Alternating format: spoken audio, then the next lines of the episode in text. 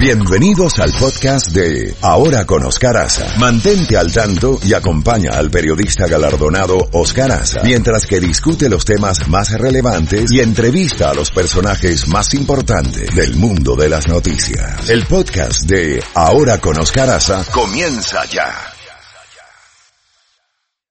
Z92 en Ahora con Oscar Aza.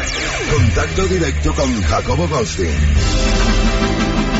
Bueno, mi querido Jacobo, 7 y 30 minutos. Hoy los recibo con los dos más recientes eh, posts de Real Clear Politics. Uno de Michigan, de eh, Mitchell Research, que le da a Biden 54%, 54% contra 33% de Sanders en el importantísimo estado de Michigan, en estas primarias presidenciales demócratas. Y una encuesta de CNN, que tú la debes tener también, que eh, da a Biden 52% a nivel nacional contra 36% de Sanders. ¿Qué te parece? Me, parece, eh, acabo de ver otra encuesta, Oscar, que colinda mucho con la tuya. es un grupo que tiene un nombre medio raro ahí, se llama Global no sé qué, pero eh, nada menos lo mismo que estás diciendo tú, solo que Sanders sale con 54% y eh, el señor Bernie Sanders sale con 36%. O sea, básicamente... Biden, dijiste Sanders con 54, Biden con 54. Biden 54 y Bernie Sanders 36, o sea, casi idéntico a lo tuyo. Y esto sigue, se llama el grupo Morning, Morning Consult. Repitiendo, Joe Biden 54%, Bernie Sanders 30%. Bernie se está quejando amargamente diciendo que hay como una confabulación contra él de parte de los poderes del Partido Demócrata, porque dijo que cuando Pete Buttigieg y la señora Klobuchar renunciaron inmediatamente, que renunciaron, estaban diciendo que apoyaban a nada menos que a Joe Biden contra Bernie Sanders. Y luego acaba de salir este fin de semana Kamala Harris, la, la senadora del Estado de California, ex procuradora general de justicia de ese Estado, también apoyando a Joe Biden. En pocas palabras, muy pocos han salido apoyando en estos momentos al señor Bernie Sanders y el que está siendo favorecido es Joe Biden. Así que los, los vientos están soplando. Mientras tanto, lo que estamos también soplando es la incertidumbre de lo que está pasando en el mundo y aquí en Estados Unidos tenemos estas estadísticas, Oscar, eh, que a nivel global hay 110 mil personas aproximadamente que están contagiadas, 3.809 que han muerto. Aquí en Estados Unidos tenemos contagiados a 500, eh, por ahí anda la cifra, eh, creo que son 565 que están con, contagiados y 32 que ya tienen la enfermedad y también tenemos el hecho de los muertos, ¿no? 22 personas han muerto, Oscar.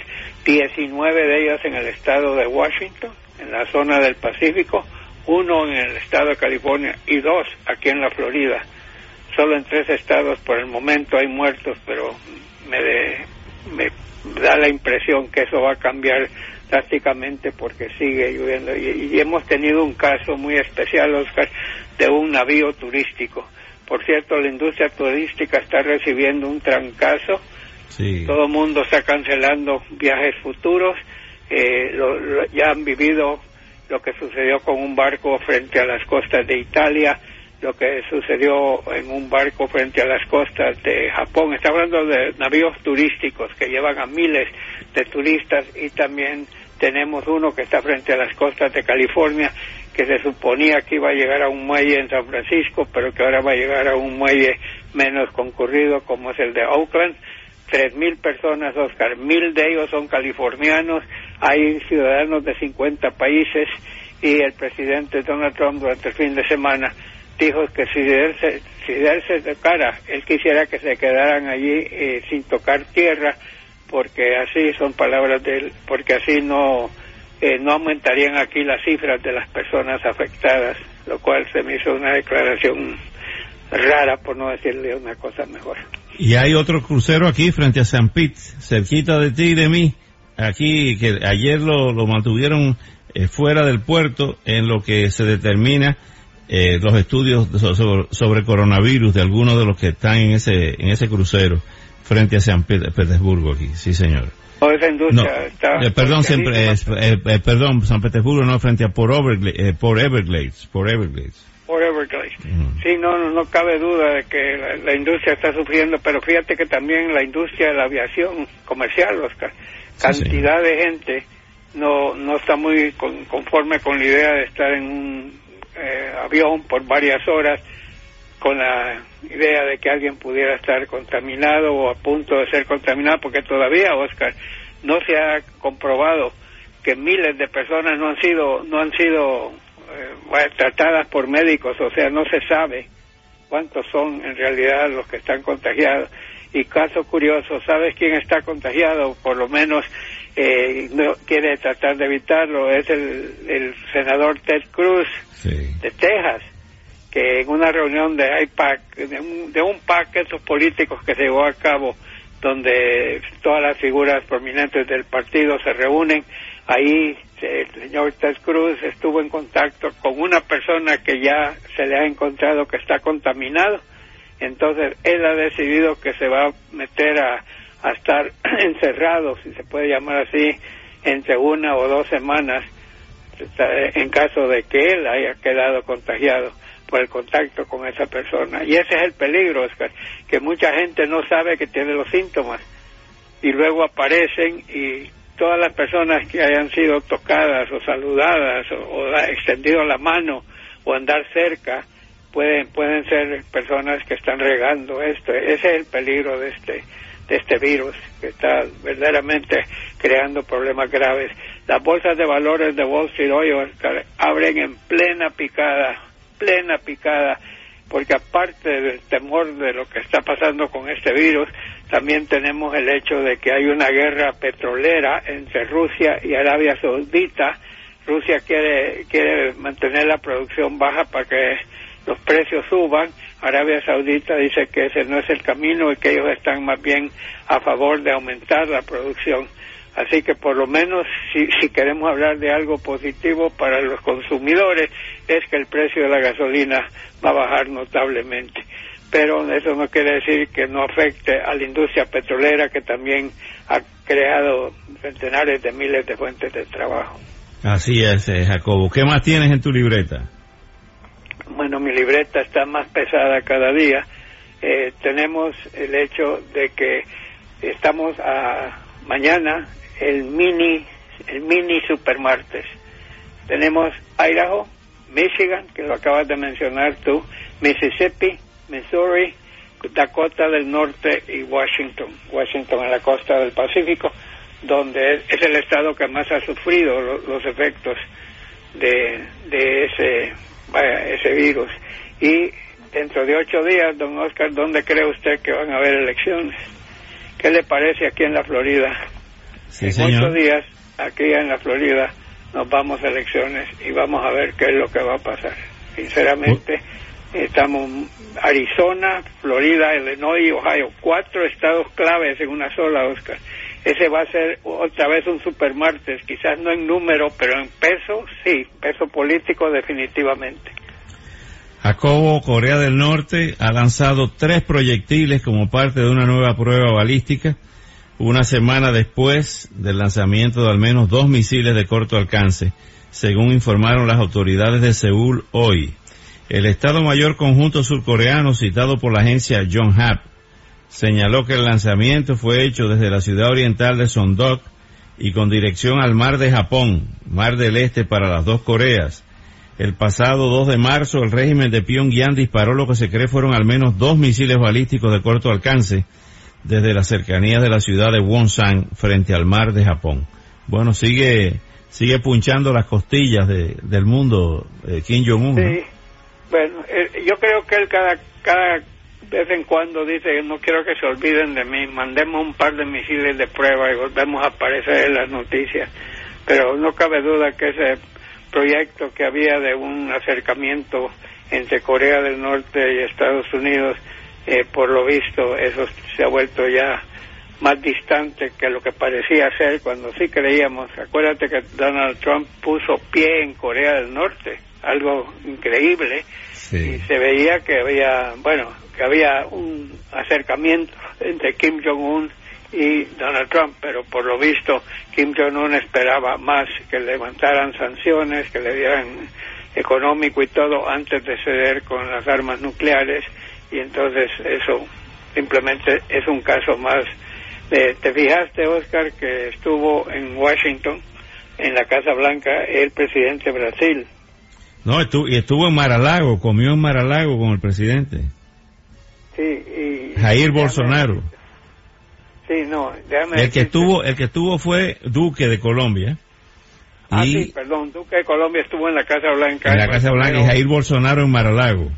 En Maralago, que ya se ha convertido en la segunda Casa Blanca, ¿no? En la Casa Blanquita o la casita blanca, como le quieras decir. Eh, así que definitivamente el presidente se lleva bien con gente fuerte, de brazo fuerte, creo que Aldomero es uno de esos.